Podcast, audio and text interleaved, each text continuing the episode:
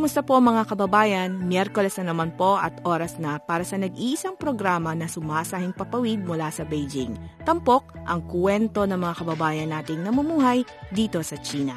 Ako po ang inyong host, Mac Ramos. Welcome sa programang Mga Pinoy sa China.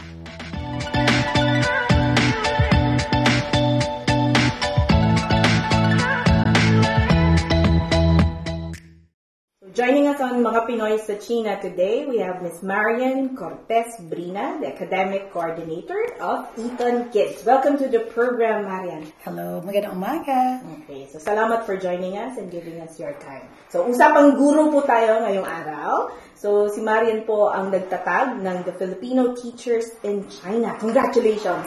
1 year na kayo. Yes, okay. 1 year. How was the journey so far? There were like ups and downs. Mm-hmm. There was a point in time that I really want to give up on TFT because mm-hmm. there were like a lot of issues that was going on, and then some left. Mm-hmm. So I felt like I was devastated back then. I think it was last year. But then I told myself that we've reached this far, and why do I have to give them up now? So why did you create TFT in the first place? In the first place, I've been thinking about creating a group for many years now. But then when I moved to Shanghai last year, I was not very busy back then. So I had that opportunity at the time to create the group out of my passion for uplifting and inspiring the Filipino teachers in China. Okay. Mm. So it's your hope to elevate or raise the status of Filipino teachers in China. Can you please expound on this? Okay. So the main reason why I created the group is to inspire, and like what I said, is to uplift the spirits of the Filipino teachers. We do not get the same package as the Westerners who are working here as teachers. And unfortunately, some of them even are not really qualified as compared to the Filipinos. So it's a very sad thing what's going on. Mm-hmm. But that's the truth.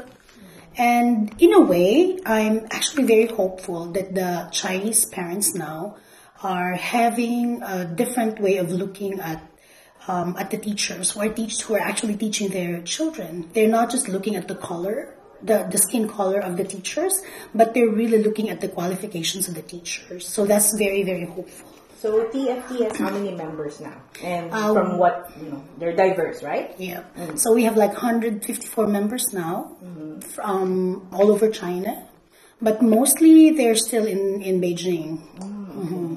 You mentioned earlier that, you felt a little devastated because, while you were in the initial stage of forming this group, some people were supportive and some people just left.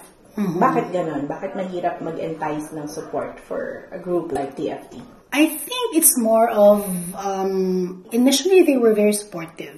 Ang naging problema, minsan merong mentality tayo ng mga Filipinos, diba na, magagalit just because of a very, very simple issue. Actually, those were just very, very simple issues. Mm-hmm. So, basically, dun lang. Pero with the support, you know how powerful ang Filipinos when it comes to supporting our own, diba? Mm-hmm. Pero yung mga disagreements lang, yun yung nagiging problem. And then they leave. Kasi hindi pa masyado established yung TFT back then eh. Unlike ngayon, na meron ng projects, merong speaker series, we invite speakers from highly qualified teachers na who can give topics and workshops, for the Filipinos. So, in a way, that's very inviting for others to join TFT.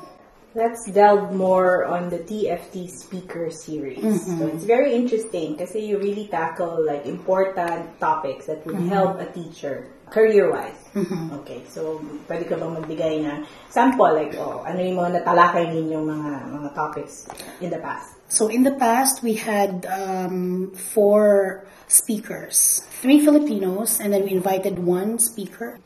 So we discussed about how to become healthy. As teachers, paano natin piniprepare yung sarili natin para mas maging effective tayo sa mga bata. Mm-hmm. So this was discussed by Ruth Novales, who's one of the TFT mentors in DFT.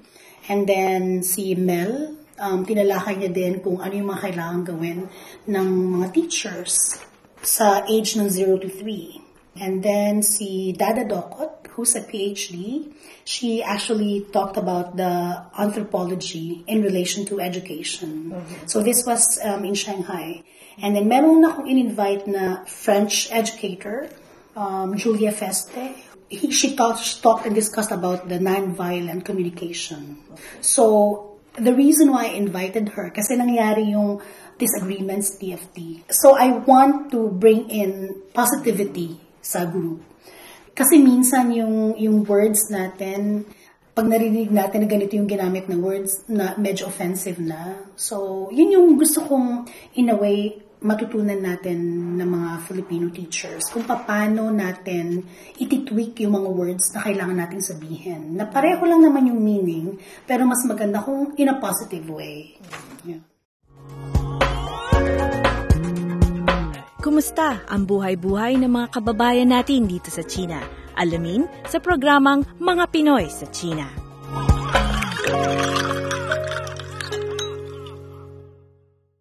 So pag-usapan natin yung composition ng mga teachers mo. Kasi merong mga English language teachers, yes. Meron ding mga...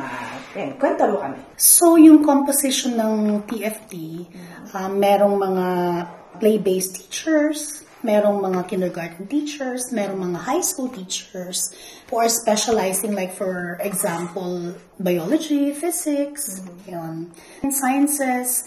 And then meron din nasa university. Na actually yung nasa Dada Dokot, nasa New York University sa Shanghai, and she's doing very well there.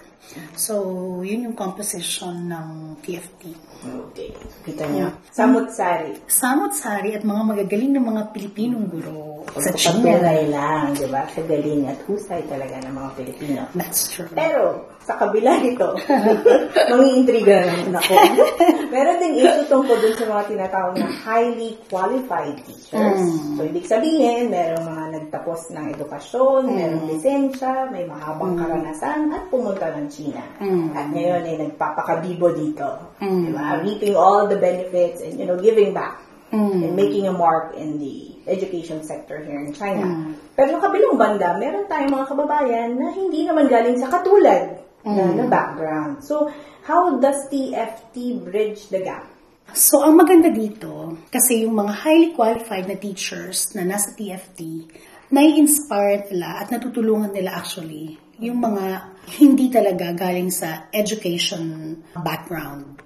So, kaya dun sa TFT, nag-share kami ng resources, nagbibigay ng mga ideas about kung paano magturo. So, yun, dun nabibridge yung gap between the highly qualified and yung mga hindi talaga nasa educational background. So, nahihilan niya sila? Nahihilan namin sila at the same time, pataas, at the same time, yung nai-inspire din kami sa kanila. Kasi in a way, nung pumunta kami dito sa China, halos pare-pareho lang naman tayo eh. We came from the Philippines, pumunta tayo dito para magtrabaho. Yun yung pinaka-main goal, di ba? Kumita ng pera, maipadala sa Pilipinas, matulungan yung ating family. Yun yung pinaka-common goal eh. Yung pagkakaiba lang is, syempre dito sa China, merong international schools, merong bilingual schools, merong mga play-based schools. Siyempre, yung mga highly qualified na teachers, hindi naman sila mapupunta dun sa play-based kasi hindi naman, in a way, sila ihaharpat eh. Kasi hindi yun yung specialty nila eh. So like for example, madami dito sa China na mga singers, yung mga nasa banda, na they opt to teach. In a way, kahit wala silang background, magaling pa rin sila eh, kasi play-based nga eh, so they sing, they dance, eh yun naman talaga yung galing ng mga Filipino, diba? Yung sumayaw, magpatawa, tsaka yung smile na naibibigay natin sa mga bata, tsaka yung mga parents, actually yun yung nagugustuhan nila sa mga Filipino teachers. So kahit wala silang degree ng education, gustong-gusto pa rin sila ng mga Chinese parents. Pero tungkol naman doon sa issue na ibinababa naman nila yung compensation. Paano ninyo yun ina-address? Huwag nyo namang babaan masyado yung singil ninyo. Para naman, di ba? Mag-keep yung standard. Yun lang. Kasi, syempre, yung highly qualified na, o sabihin na natin na yung mga may degree ng education, hindi naman sila papayag na masyadong babaan yung sweldo nila. Pero like what you said, yung walang educational background, nahihila sila pababa in terms of salary, in terms of benefits. Pero, yung ganito kasi yun eh. Yun yung, ang nangyayari kasi, like for example sa akin, ang ginawa ko, nag-set talaga ako ng level sa sarili ko. Na when I was having interviews from different schools before, kung gusto mo ako, this is the salary that I want. And these are the benefits that I want. Of course, that time, wala namang TFT eh. So, hindi ko naman ito na-share eh. So, in a way ngayon, yun yung ginagawa namin na pinapakausapan sana namin sila na huwag babaan. So, bigyan mo kami ng idea for our listeners dito sa mainland at dun sa Pilipinas. Okay, if you're going to tutor, magkano ba yung per hour rate in renminbi? And let's convert to peso.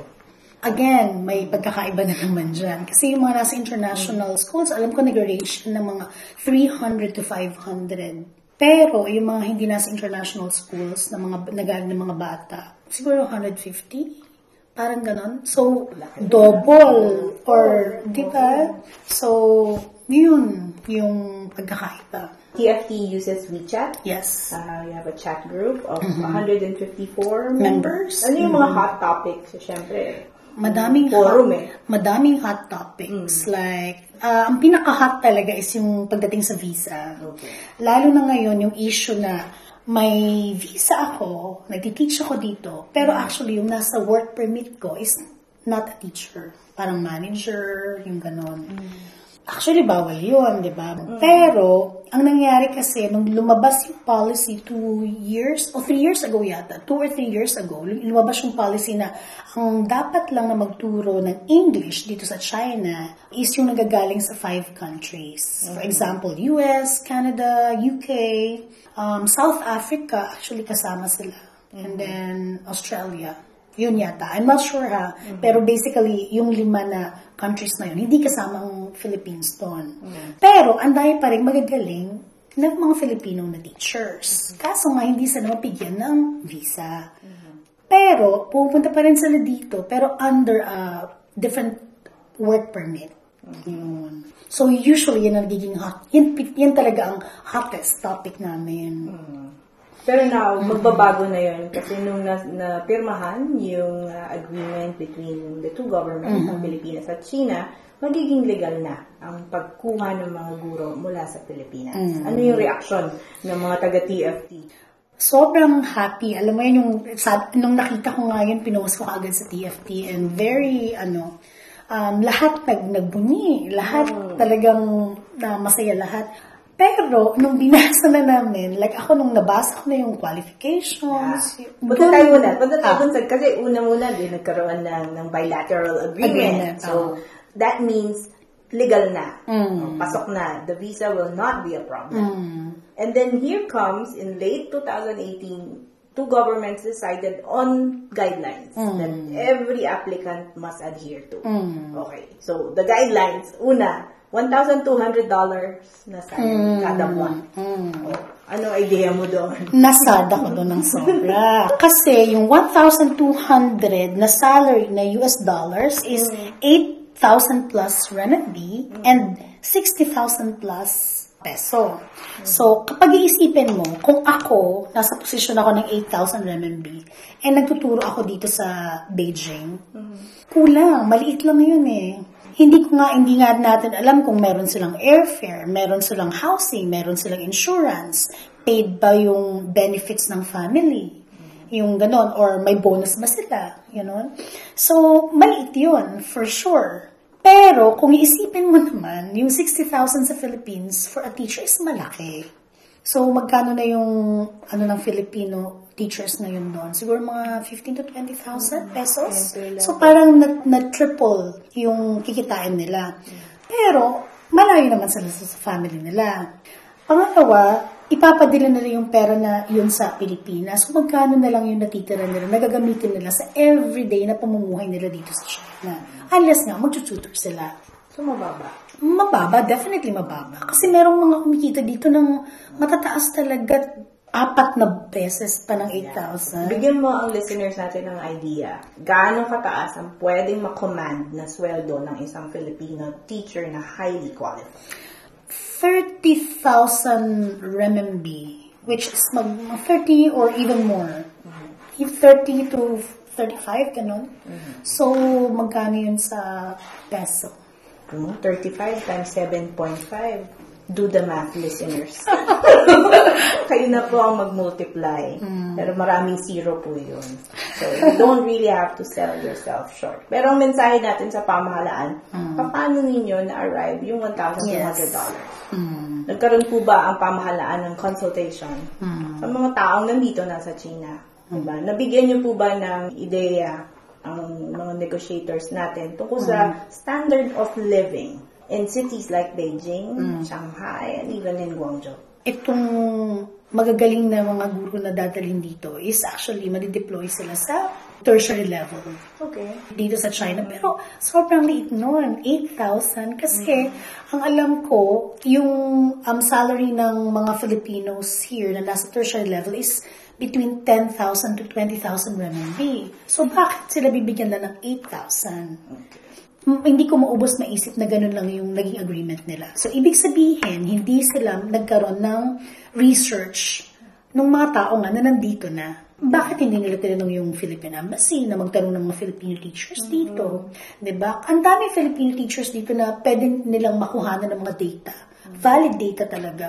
Kung ano yung pumapatak na salary at benefits ng mga Filipinos dito. So, I'm really interested to know more about that. Yeah. Because of this, siguro napapanahon na rin na magkaroon tayo ng labor attaché dito sa Beijing. Diba? Na pwedeng sanang mamagitan. Diba? Bakit pala wala? Wala pa. Pwede ba yun? Kailangan din ng kasunduan. So, dahil sa pagpasok nga ng mga guro, baka susunod na yun. Hopefully, sana may parating natin through mga Pinoy sa China na may mga pangangailangan po ang mga Pilipina na nagtatrabaho. Actually, ang dami. Yeah. Ang dami pangangailangan. Pagdating po sa pagtatrabaho. Kumusta ang buhay-buhay ng mga kababayan natin dito sa China? Alamin sa programang Mga Pinoy sa China.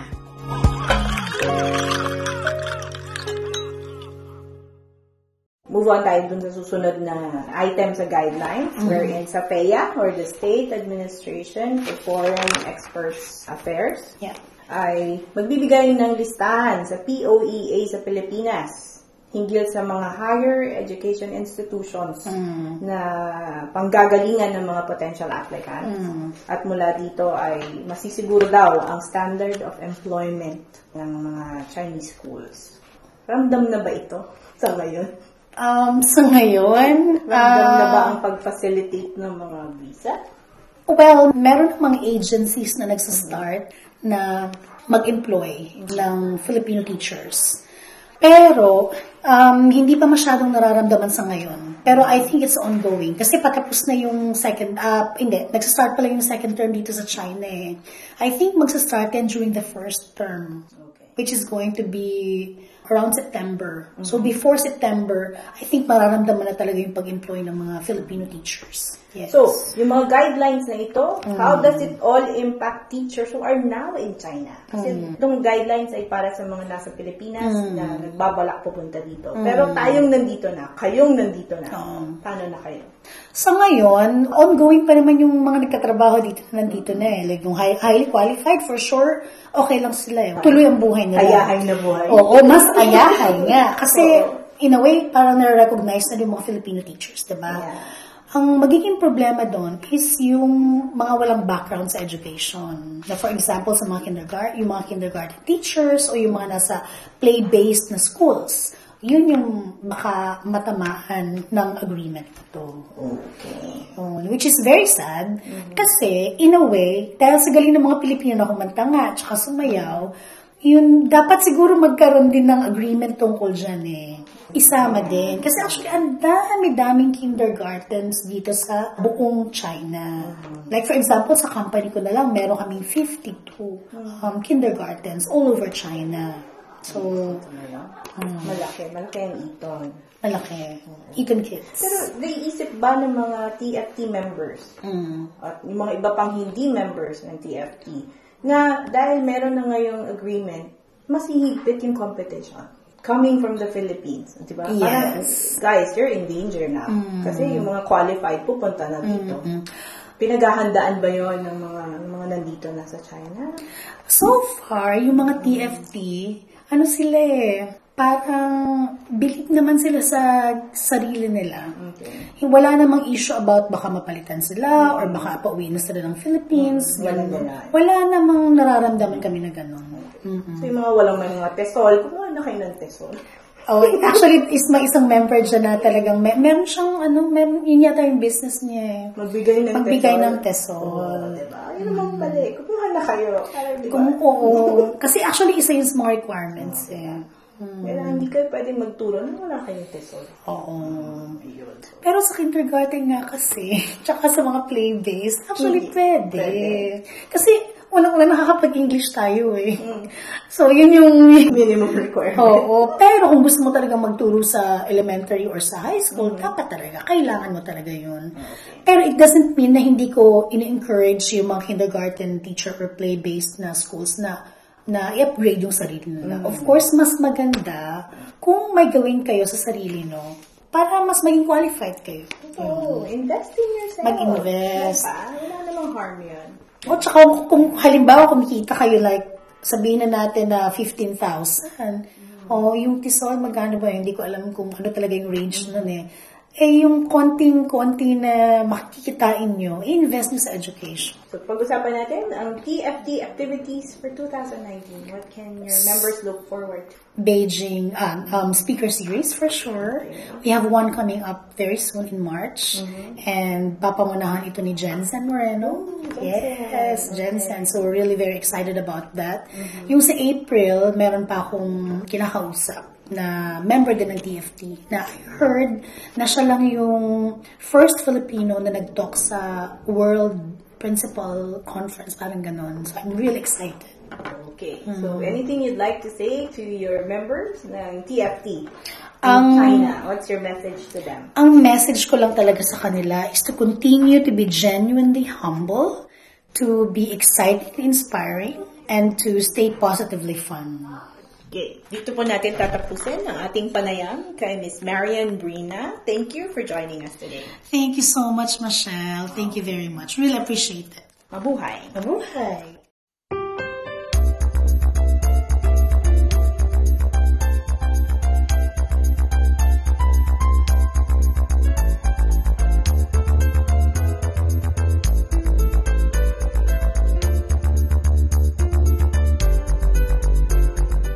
Dito po nagtatapos ang ating episode ng mga Pinoy sa China para po sa first-hand accounts ng ating mga kababayan hinggil sa pagtatrabaho, pamumuhay, pag-aaral at pamamasyal sa bansang ito. Pakinggan lang po ang aming mga episodes on demand sa CRI Filipino Service at abangan ang aming fresh episodes sa Facebook page ng mga Pinoy sa China. Sa ngalan po ni Vera, ako po si Mac Ramos. Maraming salamat po sa inyong pakikinig.